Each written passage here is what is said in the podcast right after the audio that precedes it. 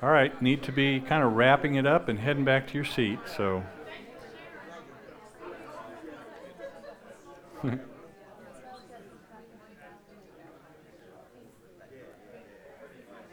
that wasn't so bad, was it? Okay.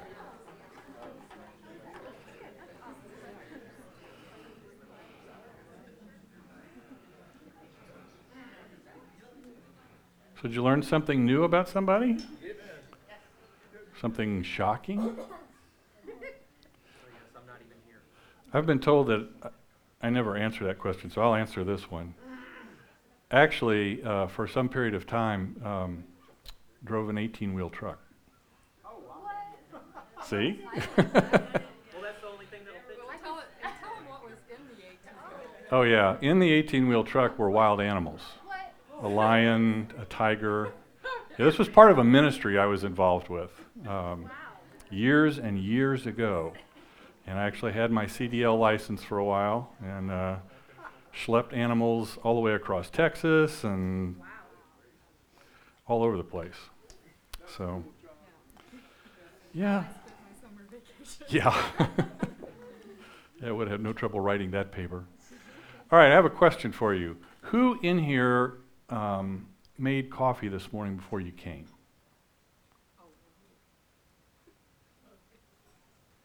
All right. Who here normally makes coffee in the morning? Okay. We need someone once a month to make coffee for the church. I now know there are multiples of you who know how to make coffee. This is not that hard, okay? One time a month, just come about 9 o'clock, you start the coffee, you put the creamers out and all that, uh, and the snacks, and that's pretty much it. Then you just clean it up, clean it up afterwards. So, if you could do that, I would ask you to, Fran, raise your hand. That's Fran. Who doesn't drink coffee, by the way? so if I can do it, anyone That's true. Yes. So, all right, we'll see how that goes. All right. Well, last week I told you a parable about a man who was trying to play tennis. And hopefully you spent some time this past week kind of thinking about that story, maybe discussing it as part of your small group, and so forth. And if you did, that's great. Because there were really not necessarily any wrong answers to that. The whole idea was to sort of get you thinking about obviously what a church should be doing in the form of this parable about a tennis club. But one thing that I hope you took away from the story is the fact that our church, Harmony Vineyard, is just as bad at making disciples as the tennis club was at teaching people how to play tennis. And I believe that if we don't get better at both, making disciples and growing disciples, that in five to ten years it will be as if this church never existed. Because the honest to goodness, unvarnished truth is that our, that our church, while I would not say that it's yet in full fledged decline, is at the very least stagnant.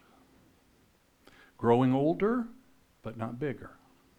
And I'm not talking about bigger just for bigger's sake, I'm talking about bigger for obedience sake.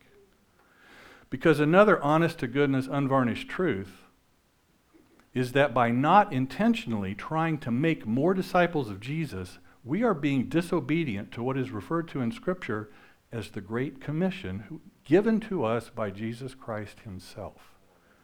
And Jesus came and said to them, All authority in heaven and on earth has been given to me. Go therefore and make disciples of all nations, baptizing them in the name of the Father and of the Son and of the Holy Spirit, teaching them to observe all that I have commanded you. And behold, I am with you always until the end of the age. So, in my humble opinion, we as a church have come to a fork in the road. Now, about forks in the road, Yogi Berra famously said, When you come to a fork in the road, take it. now, perhaps that worked out okay for Yogi, but I think we need to be a tad more specific about where each of these two paths will take us. So, one road, one path, one fork, I'll call the path of least resistance. And this is essentially the road on which we currently travel. It's a road on which we maintain the status quo. This means doing our little church thing every Sunday, welcoming visitors if they happen to show up, but not going out of our way to invite any. On this path, we just keep doing that until the money runs out or most of us pass away. And if that sounds a bit harsh to you, well, I'm sorry, but that's the reality we're looking at. Because here are the facts. Now, these numbers are about a dozen years old, but that essentially means they've only gotten worse. They haven't gotten any better. According to Leadership Journal, 30, 340,000 churches are in need of revitalization.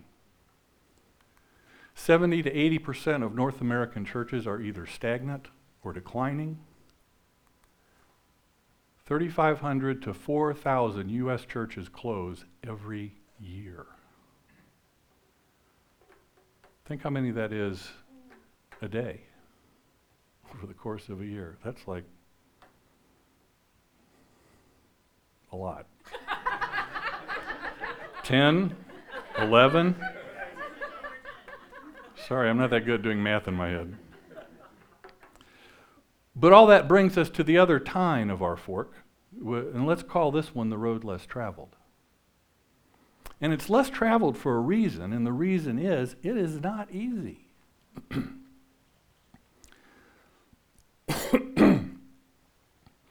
it requires change, which everybody loves so much. It requires commitment, another really popular word. And let's go for the trifecta effort. Change, commitment, and effort. Step one on this journey is to do what I am doing right now, which is I am acknowledging the problem. Okay? Step two is to involve all of you in this effort. and that's why the sermon, si- ser- sermon series is entitled Your Part Matters. you see, as I see it, playing tennis in this parable was really about living your faith. And while that phrase sort of encompasses all aspects of Christian life, as it pertains to this church at this time, it's about making better disciples, excuse me, about being better disciples and making new ones. so over the next four weeks, we're going to examine that theme.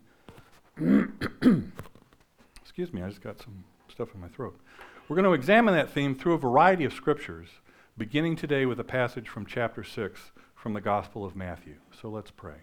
Father, I just give you thanks for uh, your words, uh, the words of Jesus that Matthew has put down for us to uh, read, to look at, to comprehend. Father, I pray that you would bring clarity, that you would bring understanding, that you would give all of us ears to hear.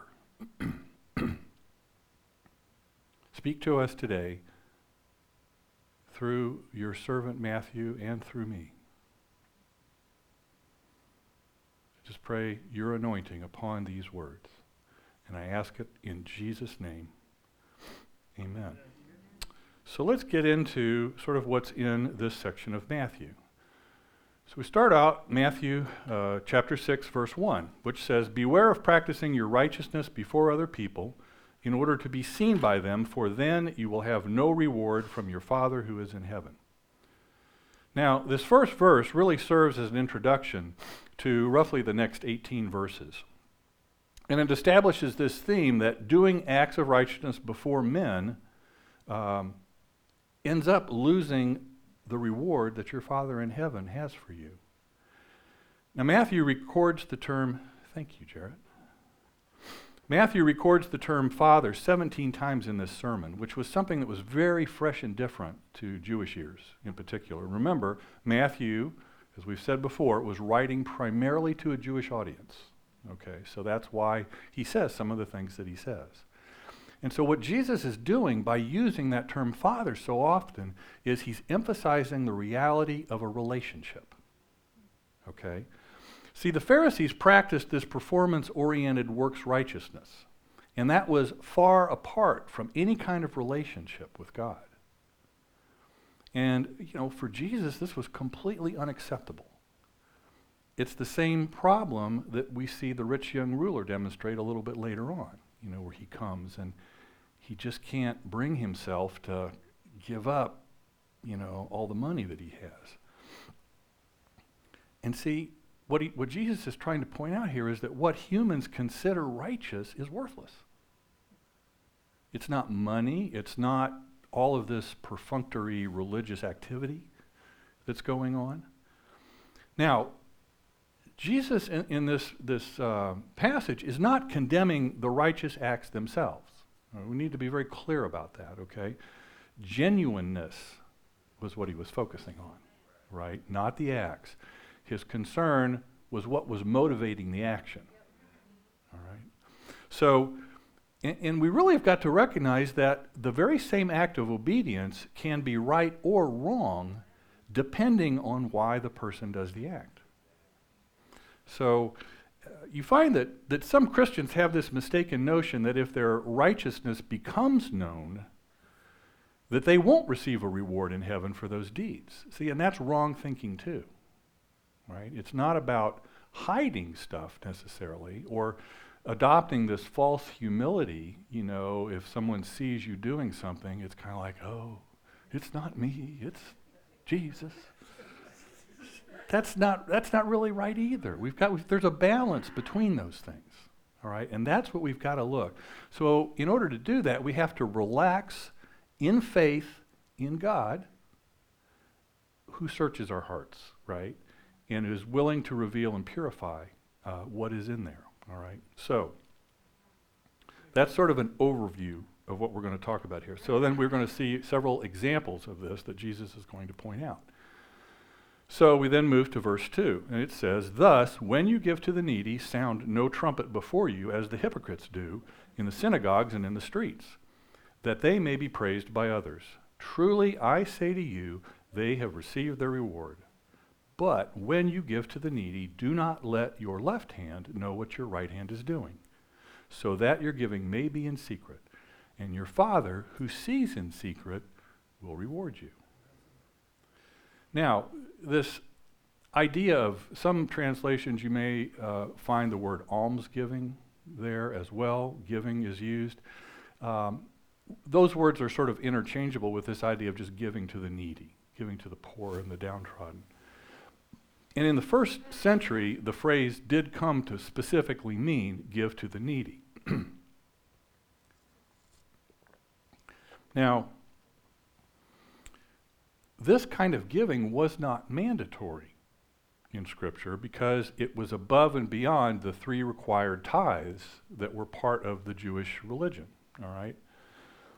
Uh, now, there's really, I wasn't able to find any sort of a historic reference to the trumpets thing. I don't know if it's like hiring a mariachi band to accompany you and you do something great and they just let the world know.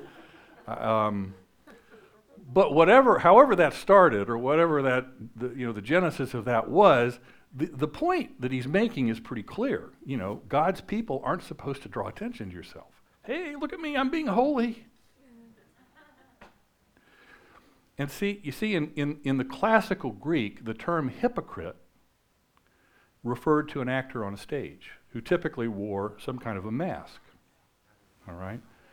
And so in the New Testament, it has come to have a negative connotation because it's referring to someone who's putting on an act, right? Who's masking the truth. And we find the sort of the foundational point for this in, uh, in a, uh, a, verse in Isaiah that's then quoted by Matthew uh, a little bit later on. He says, These people honor me with their lips, but their hearts are far from me. Genuine righteousness is a matter of belief in the heart. Okay? And so, in, in another thing that's, I think, important to point out is this introductory phrase that Jesus uses. You know, truly I say to you, I tell you the truth. Verily, verily, I say unto you, is in, I guess, the King James. Um, it's found 32 times in the Gospel of Matthew. And what he's doing is he's setting up, he's essentially broadcasting the fact that I'm going to say something that's very important now. You need to pay attention to this. Okay, so if, when you see Jesus saying that, it's kind of, it should be a big sign that says, pay attention. And see, in this case, the statement that he's making was intended to shock his listeners. Because Jewish rabbis at that time taught that almsgiving um, would earn somebody an especially great reward. And if you think about it, it's like how empty it must be to know that because of your own pride, there was no reward for any kind of an act beyond the glory of the moment. You know, beyond someone hearing the trumpet and, and looking and seeing, oh, he's being holy again. And so this was shocking to a first century audience. It really was. And so, you know, this instruction that he gives in, in the third verse about not letting your left hand know what your right hand is doing, this is exaggerated wording that, that Jesus is using. I mean, we all know it's impossible to do that, right? But the idea is clear. You know, it's very similar, I think, to, you know, when we talk about uh, God n- not um, keeping our sins as far away as the east is from the west. Okay, well, that's not really possible. but it's the idea that we're, we're emphasizing here that it's a huge distance, it's a great distance, okay? Well, here, you know, this whole idea of the right not knowing what the left is doing is, is simply that it's supposed to be private. He's saying, do all you can to avoid drawing attention to yourself. See, this is not just if someone offhand notices, that's different. This is, you know, hiring the mariachi band to accompany you on your mission trip, right? Um, and the reason we do that is because nothing escapes the eye of God. God knows even the most private act that you do. And I know, you know, probably all of you have done things like that in the past where you found out about a need and you very quietly and without any fanfare met the need. You know, whether it was writing a check to someone or going out and getting something or uh, whatever, and um, probably trying to make sure that the person didn't find out, you know, who it was, because you didn't want to take that honor and glory on yourself. And so you know, Jesus uses this title, Father, as well, to sort of add some warmth to the guarantee of this reward. It's not supposed to be this mechanical kind of relationship where I do this and I get that. Right? Rather, the gift that is given is from the heart, given out of love for the Father, and then the reward is returned as to a dearly beloved son or daughter. Okay? So that's how this is supposed to work. So let's look at the next verses. Jesus says, And when you pray, you must not be like the hypocrites, for they love to stand and pray in the synagogues and at the street corners, that they may be seen by others. Truly, I say to you, they have received their reward. But when you pray, go into your room and shut the door and pray to your Father who is in secret. And your Father who sees in secret will reward you. So, really, much of what I said in the previous about the previous verses applies again here. All right, just a couple of things to sort of point out. Um, standing in this instance is a, a, verb in Greek that sort of a, implies this practice of taking a position and staying there for a long time. Uh, okay, so this is, you know, probably whatever you know position they would pray in. This would be something you would hold for a long time to make sure somebody saw you doing it right? You know, so, or whatever. And street in this case is not just any old street. This is not like a little back alleyway. in, in the Greek, street here refers to a very wide street, which implies one that is very heavily traveled, which also then implies that many people would see the person doing this. Okay? And so, once again, the, there's this emphatic you at the beginning of verse 6, which is separating the servant of the kingdom from this crowd of hypocrites. All right? And, and Jesus is certainly, you know, again, he's not forbidding public prayer. We encourage public prayer, right? We tell you, hey, if you see someone in the grocery store who's hurt, go pray for them. Just leave the mariachi band at home. you know, if you're going to do that. And if somebody sees you, so much the better in that case, you know, as long as you're not drawing attention to yourself, because that's a perfect opening to have a conversation with somebody. You know, right? what are you what, what are you doing? Well, you know, then you can talk about, well, I believe that, you know, and our church teaches that if we see somebody who's hurting, we're supposed to go pray for them. Oh, really? Well, what church is that? Well, would you like to come? See how easy that was? And one, one last thing, it, it, it may be said that the person who prays only in public and never in private is praying for entirely the wrong reasons. Right? All right, moving on. Verse 7. And when you pray, do not heap up empty phrases as the Gentiles do, for they think that they will be heard for their many words. Do not be like them, for your Father knows what you need before you ask Him. it is uh, no doubt ironic that this prohibit, prohibition against a meaningless prayer is issued immediately in front of the Lord's Prayer, which is without doubt the most often repeated without meaning passage in the Bible. You know, we call it the Lord's Prayer, but Jesus wasn't actually praying when he said it. He was teaching his disciples how to pray. Okay? Now, what's interesting to note is that first century Greeks and Romans believed in this pantheon of gods.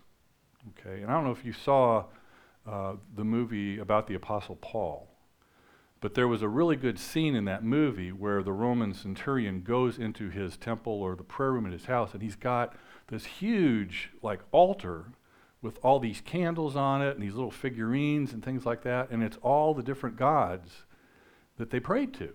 All right, so it was a great illustration of this, this point.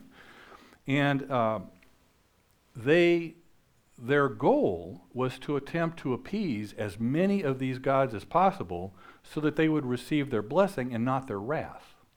Okay? And um, because they believed that these gods were so much like human beings, the pagan worship, worshiper believed that he had to pray over and over and over again just to get their attention. And so once the worshiper then got the God's attention, that he would continue to pray over and over and over um, to make sure that he got heard correctly and as a means of convincing this God that my request is worth granting. Right? Worshippers of pagan gods also believed that words carried some kind of a magical power. And so, thus, the more often these words were used, the more powerful the magic. And I think it's possible that there are even some well meaning modern believers that kind of fall into this same trap. That, you know, if we repeat certain power words often enough, that that somehow induces the Lord um, to act on their behalf. And, you know, I've always loved when John Wimber taught on um, healing one of the things that he taught, and John was such a funny guy, you know, he, he talked about how short Jesus' prayers were. And he would say, you know, something like, Get up. When he was praying for Lazarus, he said, Come forth. Lazarus, come forth. That's all he said, right? And out comes Lazarus so it, it, was always a humorous way, I think, of driving home the point that you know, Jesus didn't pray these mouthful of prayers. He was very specific, very much to the point, uh, and we, we need to do that too. You know, we need to remember this, this prohibition, if you will, against just repeating the same phrases over and over and over and over again. Because prayer is not for the purpose of informing God about something. Realize that? Realize what this said? God already knows. Okay? Prayer expresses to Him and to us the fact of our impotence to meet our own needs. Big difference there. Attitude difference, right? Biblical prayer is an act of faith, it's an expression of dependence upon God. And, in this meaningless repetition, either signifies a dependence on yourself to make something happen or to manipulate or badger God into complying with what you want. Just tell you right now, I don't think that's going to work. All right, we're going to jump over the Lord's Prayer. Uh, we've talked about that before, and it's not necessarily pertaining to exactly what we're talking about here. So we're going to jump down uh, from verse 8 to verse 16.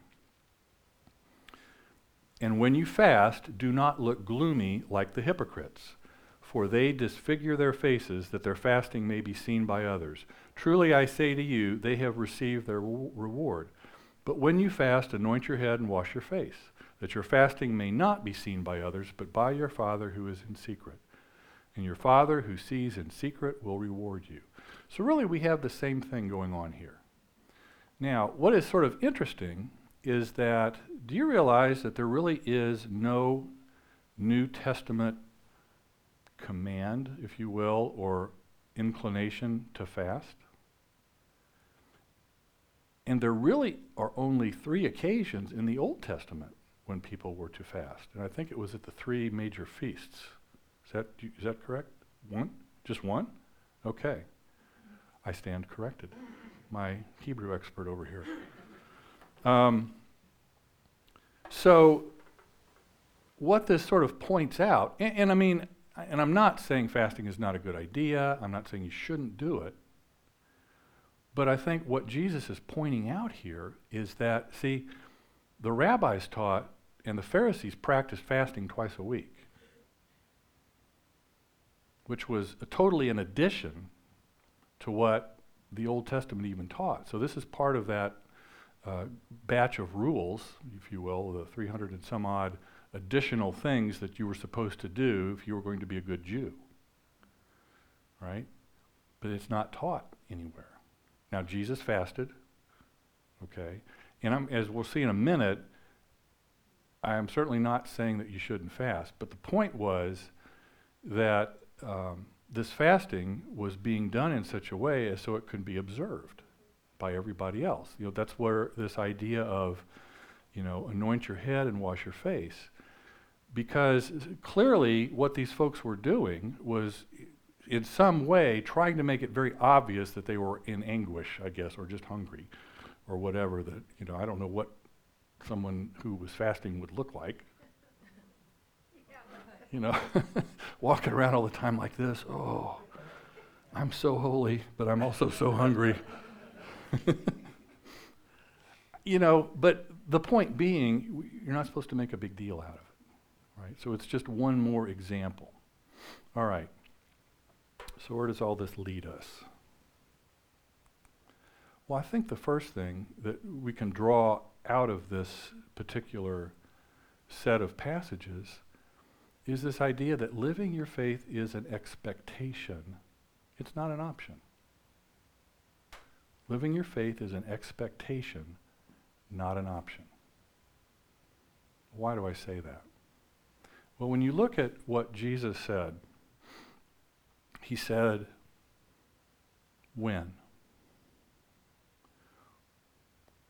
When you give to the poor. He said, when you fast. He said, when you pray. He didn't say if. If is conditional.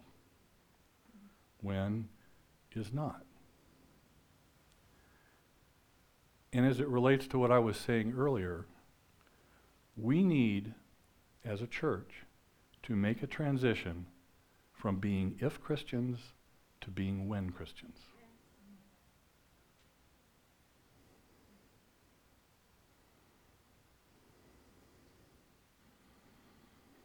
So it's not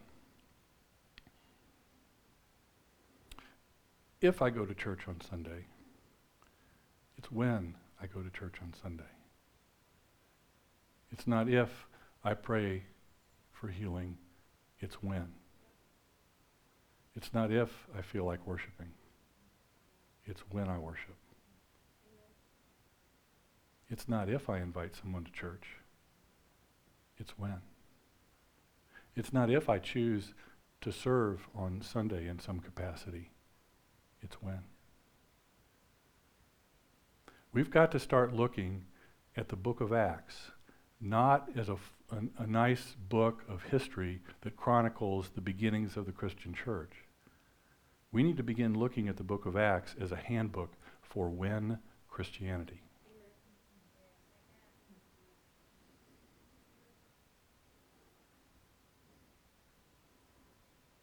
Living your faith is an expectation. It's not an option. And I don't think this whole this when idea is strictly limited to these small examples that Jesus uses in this in this parable or in this story. It applies across the board. And it applies to me just as much as it applies to all of you. I don't stand up here and, and, and it's not my style to say that you need to do something that I'm not willing to do myself. That would be hypocritical. that would make me a Pharisee.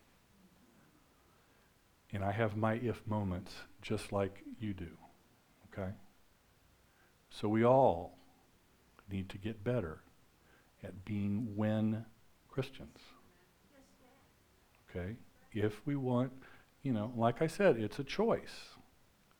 We can choose to just let this church fade away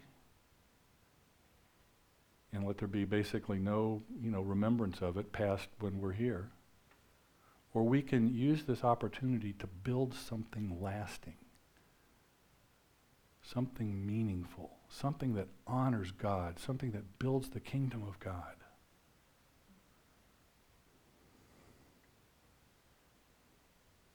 Something that changes lives. Something that brings disciples into the kingdom.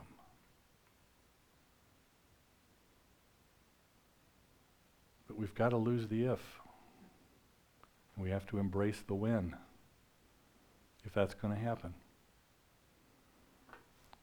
So start living your faith as a when Christian, not an if Christian. Secondly, live your ways, living your faith in ways that are unseen is just as important as living it in ways that are seen. And this is exactly what Paul was talking about in his um, in the text where he talks about the, the, the, the church as the body of Christ, right? Because he's talking about, you know, the eye shouldn't, uh, or the ear shouldn't be jealous of the eye because the eye can see and the ear can only hear. There, there are roles and jobs within a church that are very visible. Mine is one. Megan's worship leaders is another. But there are a lot of jobs that aren't. And those jobs are no less important. I mean, I was sort of thinking of this body analogy this morning. And I thought, you know what doesn't get a lot of credit? Your big toe. big toes don't really get celebrated that much. But you, you probably know if you don't have a big toe, you fall over. That's the, that's the part of your foot that actually helps balance you. And if you lack your big toe, you just kind of, which makes you a, a, a highly ineffective body at that point. Okay? Nobody thinks in terms of the glory of being a pituitary gland or a lymph node. And yet, those are all important. Body can't function properly without those things. And I wish you were in here, um, but and and I don't say this to glorify this individual or to put anybody else down as if no one else does anything. I'm just using this as an example of someone that I observe who functions very much like a big toe, and that's Barbara DeMoss. That sweet little lady comes in here every Sunday, and she goes around and she makes sure that there are pens and cards and things like that in the back of all the chairs, and very few people ever see her do that. When the service is over, she goes and she empties all the trash very quietly, no fanfare. She just does it because she has a servant's heart. Barbara's a when Christian. What she does is just as important as what I do. God has given me this role. God's given Megan the gifts and the role of being a worship leader. God's given all of you gifts. We need to start using them. Barbara's, God's given Barbara a servant's heart. And I honestly believe he's given all of you the same. You just got to tap into it. Now, don't tell her I was bragging on her. She'll get a big head. yeah, if you believe that. So, keep in mind that the stuff that you don't see, the stuff that, that seems unimportant, is so critical. You know, think of the, the impact on visitors that come. Yep. If there were overflowing trash cans, if there were no supplies in the chairs in front of them, when we ask them to fill out a connection card, they're like, oh, well, there's not a pen, there's not a card, there's nothing here. See, we overlook things like that. Think of the importance of the coffee ministry. Some of you wouldn't even be awake right now if it weren't for the coffee ministry. That's important. so th- there's lots of those kinds of things. We need everybody, everybody to be a part of this. There are no small jobs, there are no unimportant jobs. We've got to come together as a body and let all the parts function. Okay? And what's the what's the upside of doing that? Well, when you live your faith in that way, you are rewarded. Nobody, maybe nobody else but me, you know. And, and so in this instance, this is sort of me being God, watching Barbara do these things, right, and noticing. And it was interesting because um, Ken Peters, who's, who pastors the Richmond Vineyard, or did at the time we were there, told me something very early on when we were there. Uh, and I was preparing to, you know, come do this. And what he told me was, look for the people who empty the trash without being asked to do it. Those are your servants. Those are the folks that have a servant's heart that you can count on for greater things because they're willing to do the small things without even being asked. I have never asked Barbara to empty the trash. Not once. I did ask her about, you know, mention about putting the cards out, but I only had to ask her once. And she's just done it every week. Never once did I say anything about the trash. She, that was all hers on her own. Her reward, and, and we have, you know, we try to honor people that do things like that, that, that, that you know, do a lot for the church. And I'm not good at saying thank you, and I apologize for that, and I'm really going to try to do better. But um, we have to adopt that attitude because it takes it's going to take everybody here using all of their gifts and we're, we're going to continue to talk more about this as we go through you know, this month, this, this particular series, which is on this idea of your part matters. It's a perfect example of, of that very sentiment. Barbara's part matters. Your part matters. I don't want to just blow her up to the, you know, to the elimination of everything else. She's just a great example. And like I said, there are many of you here that I know do things, and you do them very selflessly. And I, again, I thank you for that. We had a wonderful instance of that yesterday at, uh, at memorial service. Lots of people brought food and were serving folks and, and, and all of that. And it was really cool to see. And I know it blessed Mary. She said it did. And it blessed Lisa and Greg, um, Ed and Mary's children as well. You know, it was just so, so fun to see that happen. It was the same feeling I had when we did the gift wrap outreach. And you know, many of you were part of that. And, and just watching all of you, you know, interacting with people and, and getting in there and wrapping presents. You know, I learned something that that Cliff actually is a pretty good gift wrapper.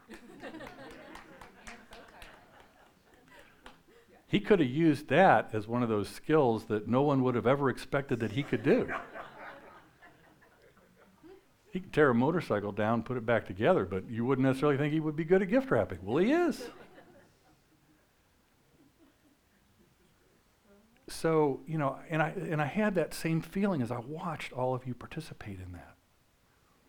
And I want to see more of that. It was just so cool. It's so cool to see the body come together and to really be the church. And again, I know that it blessed, you know, the folks that were there and the folks that came, you know. And have we seen anybody show up at church yet? No. But that's okay. It's okay. We're just going to keep at it and keep at it and keep at it.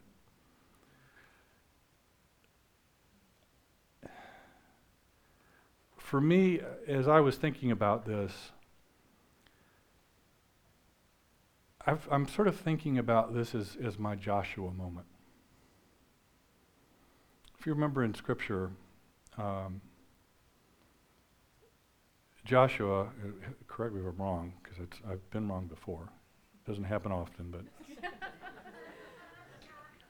Joshua famously said, As for me and my house, we will serve the Lord, right? And so there was this choice that was put before them. But he left no doubt as to where he stood on the matter.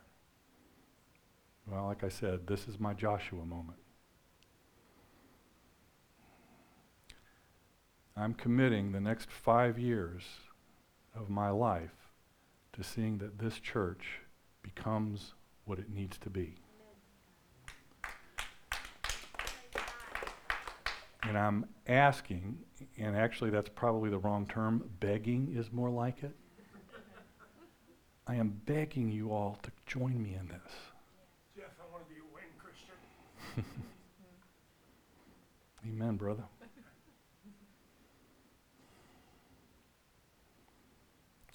I have not always done, you know, what I needed to do to make this church the church that it needs to be, the church that God wants it to be.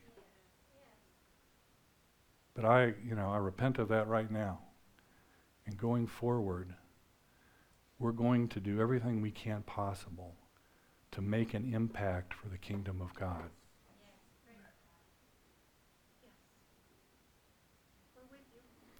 It's going to take a lot of work. It's going to take a lot of commitment. We're going to offer people a lot of grace. You have always offered me much grace. And I only hope that I can offer you as much in turn. Because we're going to make mistakes. We're going to get things wrong. It's all right. I had a coach one time that, that talked about how you may still get yelled at, but it's far better to make an act of commission than an act of omission. So make your mistake trying to do something, not failing to do something. Right? And that's the attitude I want us to have. I've said it many times, I'll say it again. You go out and you be when Christians, and I pledge I will clean up any mess you make.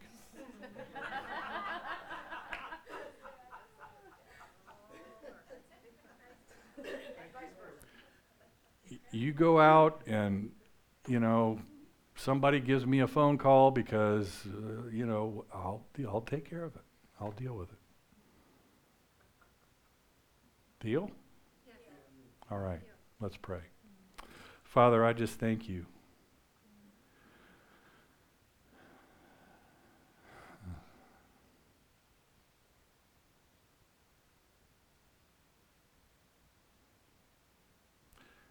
Thank you for second chances. I thank you for do overs.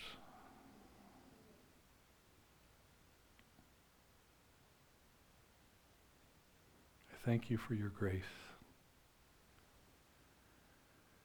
and your mercy.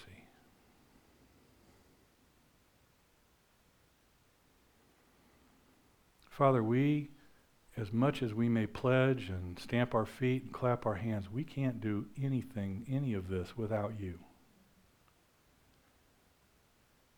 And so we invite you so much into this work. We understand that we can do nothing without you. And when we take that attitude and when we do these things for your glory, we know it pleases you.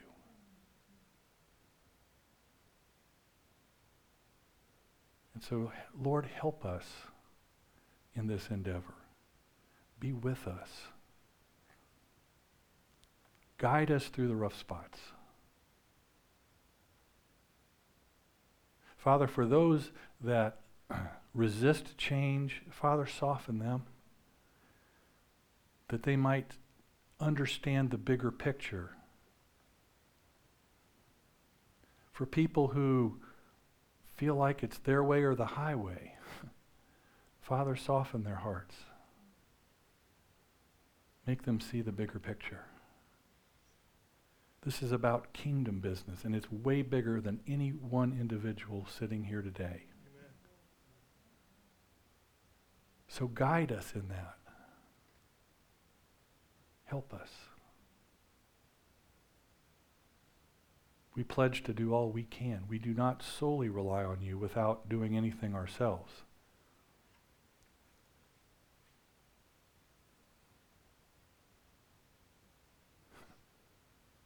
I'm reminded of the old story about the man who believed God said that he was going to win the lottery. And every week he listened and watched, and his name was never called. And finally, he turns to God in anguish and he says, God, what's going on? Why haven't I won the lottery? And God says, Work with me, buy a ticket.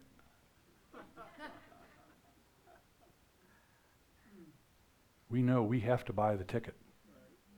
And the ticket is our effort, and the ticket is our conscientiousness.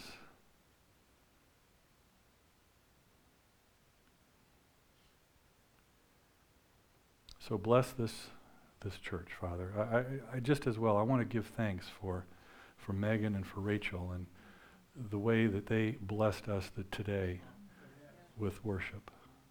Father, I just pray a blessing over the Charlottesville Vineyard. I pray the same thing for them that I pray for us. That there would be a renewal, an excitement a reinvigorating of ministry, of passion for ministry. And they too will become a church that makes a, a, a, gigantic impact on the city of Charlottesville and on its residents.